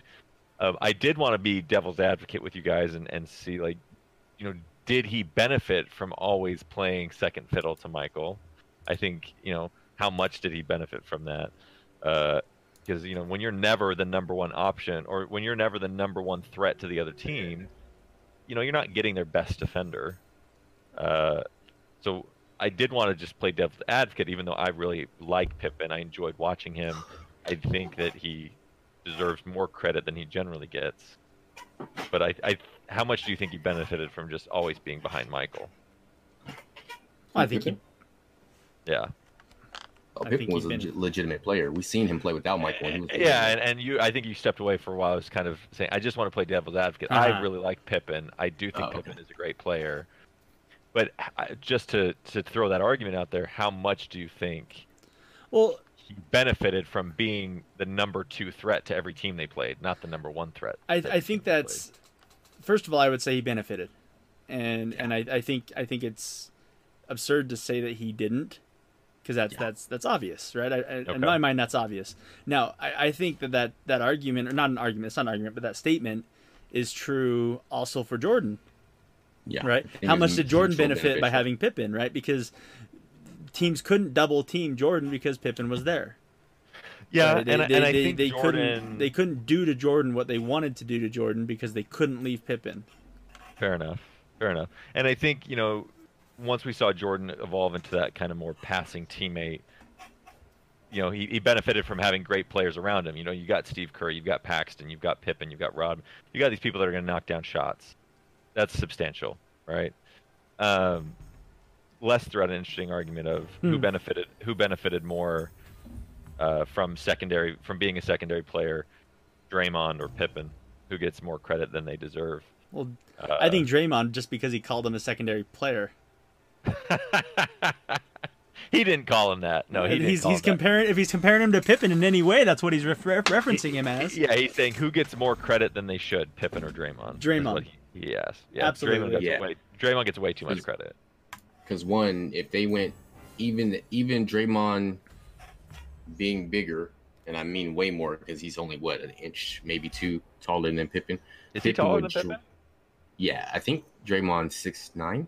Is he really? Oh, I don't, is he? I believe so. I guess the league's just so. got. I guess the league's just gotten bigger overall. So I could be wrong. Smaller by comparison. No, I think they gotten smaller actually. I think there's bigger people in the world, but I think that the league has the league, went smaller. Over the last ten years, you're probably right. It's yeah. definitely shrunk. At least, at least from the star players. Les says Draymond yeah. is six six, and he's way smaller than Pippen. That's what I thought. Is he six six? Yeah, that's he's what only six six. Oh, yeah. Well, definitely Draymond, because Pippen would drag Draymond up and down half court. No, I don't think on, he's asking like, head to head. I think we all tennis, yeah. basketball, in tennis. See, but honestly, I, I think I think Draymond fills the Rodman role more than the Pippen role, and yes. Klay Thompson fills I, the I Pippen role. I think that's a disrespect right? to Rodman. It is I, a disrespect. I'm not saying they're comparable. I'm just saying if we're looking at roles, he fits more into the Pippen or the sorry the Rodman role than the Pippen role. Klay yeah. Thompson is the Pippen, right? Right. Yeah. That's, even that's though they're not the same type of player, Klay Thompson. And, this is, and and I don't know if I would say this about Pippen, but I would say this about Klay Thompson. I think if you put Klay Thompson on another team as the number one option, his production significantly drops off. I don't think it's a small drop off where Pippen may have, you know, slightly dropped off. Oh yeah. I think Klay Thompson is not what we. He's obviously a great shooter. No disrespect. I don't think he's one of the best players. Oh in the league wait, wait! I didn't hear that. You, so you said Klay Thompson's production would drop off? I think if he was the if Steph Curry was gone. Oh, I don't know about that. I think the only reason why his offensive production would drop off is because he plays both ways. Yeah, fair enough. Yeah, I think he's. You, I think you really I, do you respect him as a defender? Oh yeah, yeah. He's uh two-way player. He's better than uh, Steph. Pure offense. And Steph Curry is just too undersized to really play effective defense. Agreed. Every play, right? Agree. Uh, but that's just that's we're not. It's the reality of the sport, right? It's right. the reality of the sport, and we we talked about that a little bit. But he's not even the best defensive guard. Like C P three, oh, no, they're no. the same size, and C P three is a way better. C P's a little guard. bit more uh, filled out, which helps, I think. Yeah, Steph's, Steph's skin and bones. That's that work though. That's that unseen work. I respect yeah. that unseen work. I do too, and and to talk a little bit about episode four, to kind of r- bring this back to The Last Dance, to see Jordan put on that muscle and, and become what we saw as late career Jordan over mm-hmm. the course of basically an off season, uh, I didn't realize it was that quick. You know that he kind of metamorphosized from skinny college kid to to M J. Yeah. What are you How doing do I... out there, Pick? I don't know. Trying to make your way to us. All right, I like it. Yeah, I'm coming. Um, yeah, I, I think if we're if we're comparing, like, no, we I, we're not ready for that yet. Never mind. Yeah. So to go back to what Les said, Draymond benefited way more on being on a good team with great players than Pippen did because he was one of the great players. They yeah. say Draymond is one of the big three. But he's more one of the big three because he has an I Q. He's not one of the big three because he's super athletic. Right. right. He, he's not better than Charles Barkley, no matter what he thinks. Or, he's Zach, not you better. Should go in that case, so it pulls all of us there. If, if he goes to the Hall of Fame, close Just it down. Go ahead. Okay, yes. Go ahead. Oh, yeah. Draymond does not. He shouldn't sniff the Hall of Fame. That would be right. embarrassment to the Hall of Fame, I think. But he keeps on talking and comparing himself with Hall of Famers, like, and that's one of the reasons I dislike Draymond over I think some of these other people we're talking about is he has to talk about himself to be relevant, right? Where these other guys, we're never going to stop talking about them, right? Right. Because they were historically great, right? But Draymond has to pump himself up. Mm-hmm. Zach, if you go in this cave, you'll bring Pickle to us. Yeah, just go out in the cave. The dark cave. Yeah. yeah. That's or... level. I would do that one. It's only level How one. How are you guys so close to level two? I guess I died a couple times. Yeah. Jeez, I'm still... Oh, we gotta refill our, uh... We gotta refill that. I, it wouldn't let me in. Oh, okay. We gotta be closer than that, huh?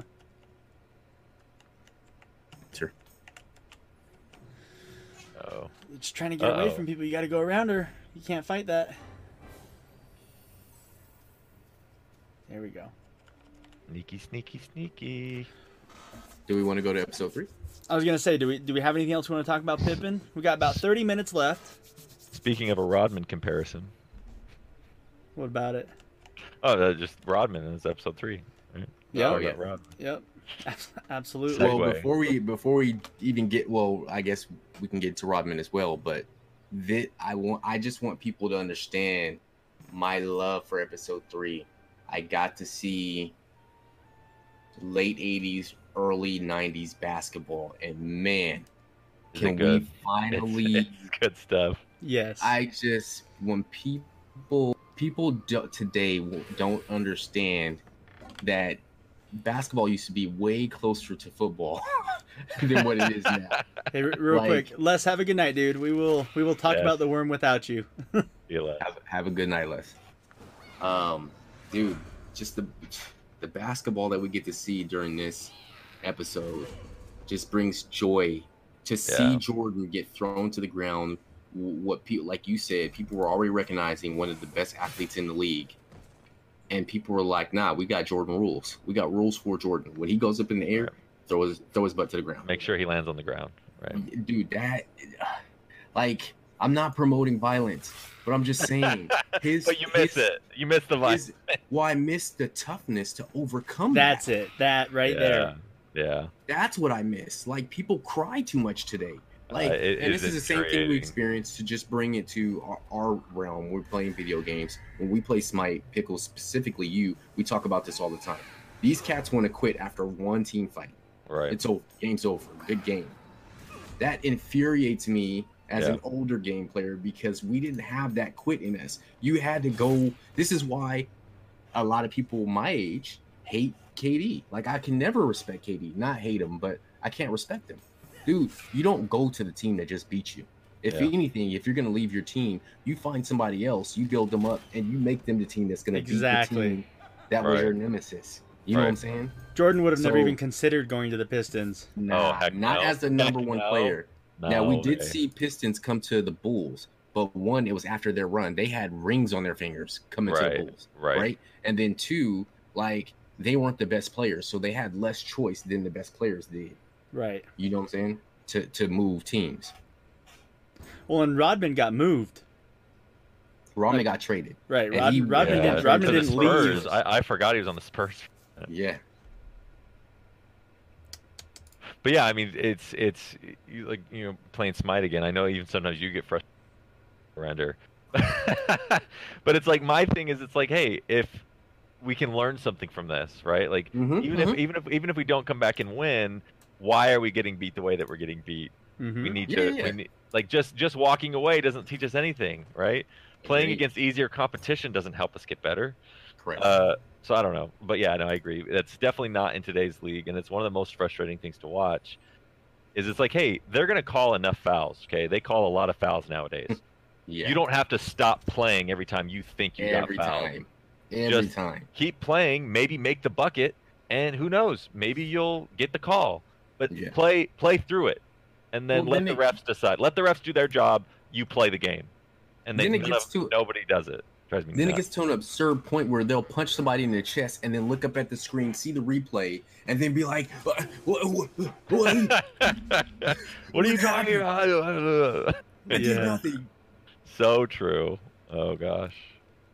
See, and I, and I I hate that meta. I hate that transformation of the league as well.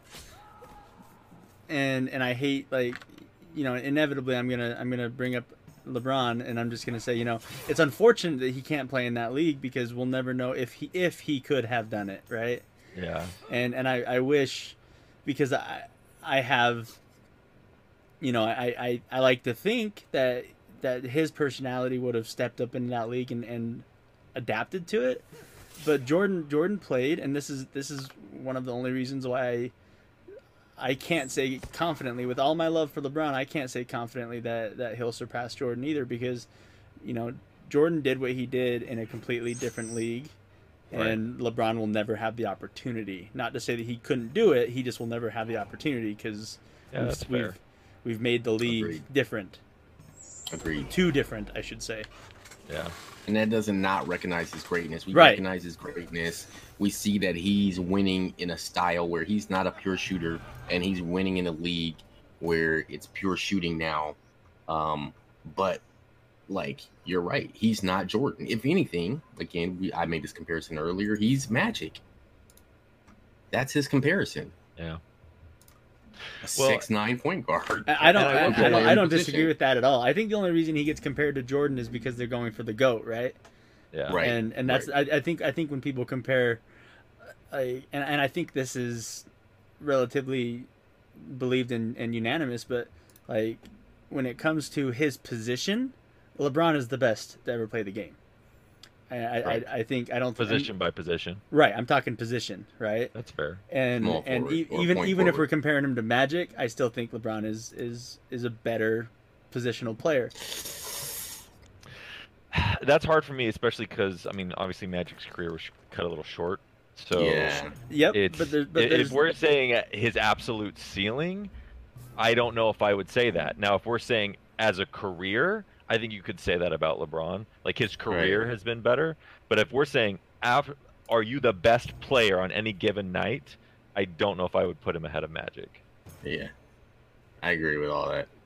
I just uh, now don't get me wrong. I think LeBron scoring and athletically may maybe may have a slight lead on Magic, but he, as smart as LeBron is, Magic's I Q is still leaps and bounds higher. He came into the league as a rookie and won a championship. Yeah. Unheard of. He played play, all five play, positions. Playing center in one of the finals games as a rookie. Mind you, these are this was with seven foot centers, the not big centers. The, yeah. the six six Draymond Greens that they have now. Right. Like the career that Magic had, even cut short, is one of the greatest all time professional, um, athletic careers that's on record. Yeah. Sure. And, so and, and, and to I, be I, to be clear, Zach, the reason I, I maybe spoke for you in that moment is because earlier you said that LeBron in your head was a steady number two, a steady number two, number two of all time. So that's why I assumed that yeah, meant that yeah. he was better than Magic in your mind. That's all. That's why I well, lumped you in there. And I think you asked me tomorrow. Fair enough. You asked me a couple minutes. That's t- completely fair. Now, to to LeBron's defense, I think what? he's one of the. Hey, hold on. Can we take a I picture right now before you talk anything way, else? The way that he plays and his body type, I think he's one of the few big stars in today's league that could do well in that era if he adapted, right? If he played through contact and didn't complain about every foul. Yeah, he's just a big body with a lot of ball skill. He he could play in that era and be, I think, really successful. Agreed. Would he be as successful? Who knows, right? Who, who knows if he could adapt and play that way or not? But if any, um, if you're going to take any out of this, yeah, like I wouldn't would take Steph LeBron. Curry to the eighties. Heck no, he would get he would get obliterated. You know, yeah. uh, James Harden would have twelve points a game without all his free throws. Like yeah. uh, he's he's not James Harden, you know. Nah, James so, Harden would be Allen Houston in in the in the nineties. Yeah, like.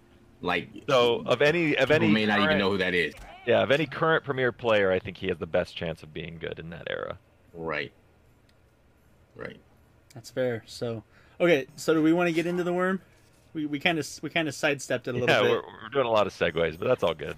I'm fine with that. Um, I'm fine with. We can yeah, keep chatting good, kind good of this this thread and, and then save the worm for next week. I know. I, um, I feel like Les is avoiding the the, the conversation oh. of Dennis Rodman. So. He what, is Ru- what is Ruiner saying here? Go next game, go next draw. Oh, he, he was saying that when we were talking about uh, oh surrendering and smite. Yeah, go next draw, run it down. Mute yeah. all is exactly what happens every time we get into a smite match. Yeah. So, yeah, immediately. Yeah. So. So yeah, so Dennis. So I will say, uh, just kind of my thesis statement on Dennis. Uh, my respect grew for him. I did not expect it to grow. That's awesome to hear. Honestly. While watching more information about Dennis Rodman, right. I've had like I, I respected him as a player forever, but mm-hmm. his like I, I guess I didn't know much about his work ethic or how he treated the game, uh, his intelligence, his dedication to the game, all of that stuff I did not know, and I came out of this respecting him a little bit more than I, I thought I would. I would second that. That's that's actually was was kind of what I was gonna say too. Is you know I the only Rodman that I knew was. Late career Rodman, the goofy wedding dress, yeah, like, different hair color every like night. I, I knew, I knew he was number three. I knew he was he was pivotal to the success of that team, but right. like I, I never knew the Pistons Rodman, right? I never yeah. knew, I never knew the what, what he went through in college and, and early career to get to where he was the number one rebounder, you yeah. know, in, in the history of the game, and and I, I I didn't know that Rodman, right? And so. So this episode was, was very educational for me in that standpoint, and I agree with you, Pick. I think I think it it increased my respect as a as a player, I don't know about as a person. Well, I mean, even as like when I watched this, I expected when Michael and Pippen would be talking about Rodman, them to kind of do that. Oh yeah, Rodman, what a goofball kind of thing. Like, but that's not that's not no. ever what they say. It's always like, oh, he was crucial. When I needed him to step up, when Pippen was out, he stepped up. When I needed him to put in extra hours, he put in extra hours. When we needed him to play defense on the on the other team's best player, he was studying that person's game. He's studying film. He's putting in the work to become the best defender on our team. He's scrapping for every rebound. Um, what else did they say about him that I, I really liked? Uh, oh, like the story where he came back from the forty-eight hours, and they're like, we're going to run laps, and whoever's in front sets the pace. And Michael's like, well, we're going to run slow because we, we don't need to work because he took his vacation. Why are we getting punished for his vacation? When Rodman's in the front of the pack, they Did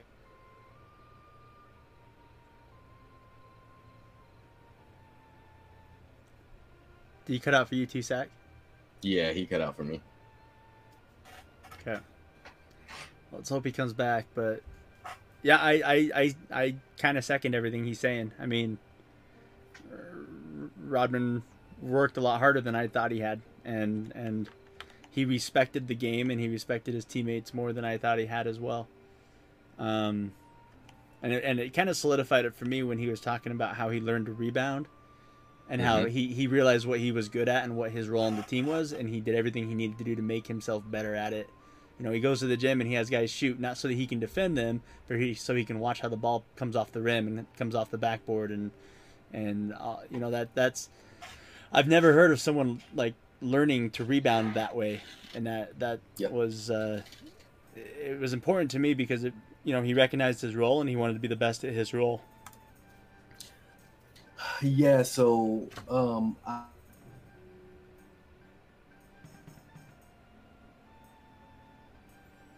You lost pick. I had, I don't know, fifteen years ago, um, I had the same epiphany you guys had. I, I read up a little bit on Rodman, and um, it, basically this stuff came out. So I knew how he learned how to um, judge rebounds. Um, do are we going in here now? I don't think... I, I want to get a heel off before. Okay. Do we, are we camping here, or are we... You want to go to... Let's go, let's go to the... We can uh, heel at the... Cazelli's watch. watch. Yeah. Yeah. I don't know if Pickle's gonna gonna join back in. Yeah, so I knew this... Knew that, I knew that he wasn't just the, go, the, the goofball. Um, I knew that he was... Um... understood, and I knew that he was a troubled man. Um, I'm just glad that more people are getting introduced to the the player Rodman, the the guy who earned the greatest player's respect, along with uh, Batman, um, Superman, and Batman on that team. Like, they both contend that without him, second run does it doesn't three-peat. Um, so um, I remember watching those games where he gave. Um, the second best, and some people would argue the first best power forward all time in um, Karl Malone fits. Mm-hmm. Karl Malone didn't like Rodman. He didn't no, like they hated each other. He didn't like that. Right. So when Rodman, Rodman would do little stuff because, you know, we didn't have the the, the world wasn't as understanding back then. So, um, did you lose me on your screen? No, nope. you, you, you you came back. Oh, was, okay. okay. Pickle was coming out and joined uh, back in. I think I think I, I'm back. I'm back. Sorry, guys. You're all right. Yeah. We just kind of continued. Hope that's okay. Yeah, you're good. I don't know what happened there. I had to restart Discord. Oh, no problem. So I'll just finish on Malone. Where, you know, the the nineties were a different time. People weren't as open to say that um, he was an early cross-dresser, and Malone probably wasn't favorable about that, and he would use that to his advantage. His psychological warfare on the court was just as important as his skill level. So it wasn't that he just learned how to rebound. He learned how to psychologically break down his opponents, and it just just for more of the world to see this side of Rodman, I think it's a joy. Yeah. Oh. Yeah, Pick, I, I was should... I was agreeing with you though, Pick, mostly, and so yeah. Yeah, I don't know where I dropped off. I kind of went on for a minute or two, and then I was like, they're not responding. Um, so they either hated what I had to say or something. uh, but yeah, I mean, just basically the, the, there was the little story about when he came back from the forty-eight hours. You guys, mm-hmm. yeah, guys yeah. for that? Okay. How he was like leading the pack on that exercise where like everyone's like, yeah. we don't want to run around the gym too fast. Why are we getting punished for Rodman's vacation? But then when Rodman gets in front, he's sprinting around the gym. And uh, again, I don't respect everything he does, but his work ethic as a player and as a person, I think, again, I, I gained a little bit of respect for that. So. Yeah, I think as a person, I think he's he's been hurt. I think there's there's there's something that happened. Oh, for sure. Uh, I think he's definitely misunderstood. Um, you know, and I think a lot of people can just hide it better than he could. And I think that he felt, you even mentioned this, he felt like he couldn't be himself most of his career. So when they were like, "Nah, just be you," he went you know, all the way. He yeah. went all the way out. Yeah. Um, and you know, people. Some people can't relate to it. They can't understand it. And people didn't want him to be him, but. Dude, when you put him on that court, he was a serious problem. Yeah. Dude, he had, what did it say? Seven games with zero points and twenty rebounds. Yeah. The next person Seven? had two. Had two. Yeah. Seven, Seven. games, zero points, twenty rebounds. Crazy. And that's that's not saying the games where he had two or four or six points and eighteen yeah. rebounds. Right. Right. right. They just picked a nice round number, but this dude could rebound, and at times if he needed to he could score too, but he didn't have that ego where it's like, I have to score, I have to have the ball, uh right. I, need, I need the attention. He's like, no, I'll, I'll do the dirty work, and you know, Michael and Pippen can score, right? And he was good with that, and you need that kind of player for sure. Yes, yes. So correct me if I'm wrong here, and this is where I, I should know this, so I'm embarrassed that I don't. They won the first uh three-peat without him, and then they got yes. him. Okay, you're correct. Okay. Um, because Rodman was busy beating up on them right, right before they started their first three while That's he was right. in the Pistons. Because I think okay. he got two rings with the Pistons. Yeah, yeah, yeah. The two years um, they beat the Bulls. So Rodman yeah. has five rings? Yeah. I believe so. Wow. Yeah, he has five rings. Good player, dude. Good I, player. You know, I've never I've never doubted that, honestly. I I, I can read enough into his stats and, and into the history of, of Rodman to, to be confident in uh, in what they say about him, right? But uh, you know, Brittany, I think, said something similar to you, where she's like, we're watching this. She's like, "Oh, I've never seen Rodman healthy. oh, I've, yeah. I've never seen Rodman look like a normal person. You know, where he doesn't look crazy or stoned or you know something else." And yeah. I was like, "Yeah, no, he was he was a really good player for a really long time." Uh, hmm. It's good, guys. I'm really enjoying the Saki series. It's it's. I think we should. Uh, Mid hasn't seen episode four. We're getting close to our two hours, um, if we're not already there. But um, yeah, just uh, they kind of built the story around the big three. So far. Uh, episode four is going to take you into Phil Jackson, and then we have five coming up this Sunday. So we'll be back talking about it some more. For um, sure. Can we close out with a game of itching for some light? Yeah, yeah, yeah, for sure. Let's close this game out. So, so, so while we kind of close this game out, um, I'll just skip my turn. It's got to be your turn, Zach, I think. Um, yeah. So yeah, so episode four is Phil. I haven't had a chance to dive into it yet. Uh, Shadow, to answer your question from a long time ago, I'm sorry I missed it. Um, uh, you you asked about the docuseries. It is definitely a centered theme around Michael Jordan, but the theme of the of the docuseries is the last se- mostly the last season and what led up to the last season of the right. Bulls' second three-peat. Um, right. And and the last, reason it's called The Last Dance is because uh, that's that's what Phil Jackson had dubbed, kind of themed that season, because they knew that it would be Phil's last season as coach um, of the team. And last of Michael as his Bull, right? Right, yep. Because Michael wouldn't gonna, wasn't going to play for anybody but Phil. Right. And so... Which I don't think they believed that claim until right. it happened. And yeah. so so Phil Jackson kind of themed the uh, the season The Last Dance, which is where we get the title from. And and so far, basically, what, what we've seen is is we only talked up to episode three. Uh, I haven't watched episode four yet. Um, but essentially what we've seen is the first episode was really focused on, on Michael and the draft and kind of early career Michael. The second... episode was focused on Pippen and Michael. The third was focused on on uh Rodman, mostly. Rodman and Michael, right? And so yeah. Michael's definitely still the central theme to the series, but it, it's kind of it's more talking about like how who Pippen was to Michael and the and the team, and who right. Rodman was to Michael and the team, and and that's kind of the theme they're running with there. And so well, and I, I guess the reason this whole thing is coming out now is like Jordan owned all this footage. and was oh really? Like, all right. All right, you can make a documentary about it now. I didn't but he, know that. He waited twenty years before he gave the green light on that. Uh, so I don't know why. That's but, funny. Yeah. So so essentially, what, what the plan is is is we will talk about episodes four, and then are they coming out with five and six on Sunday? Five and six will be Sunday. Yeah. Okay. So so the, the the plan is to talk about five and six, four, five, and six uh, a week from now, and and we'll kind of kind of catch up to to the current episodes and. Um, and hopefully have some good conversation. I've enjoyed this conversation tonight. I think yeah, yeah. I think chat's added some, some really good color to things, and and I I appreciate your guys' outlook on, on a lot of things here. So it, it, it helps me learn and grow as as a as a sports fan. So I, I'm enjoying this a lot.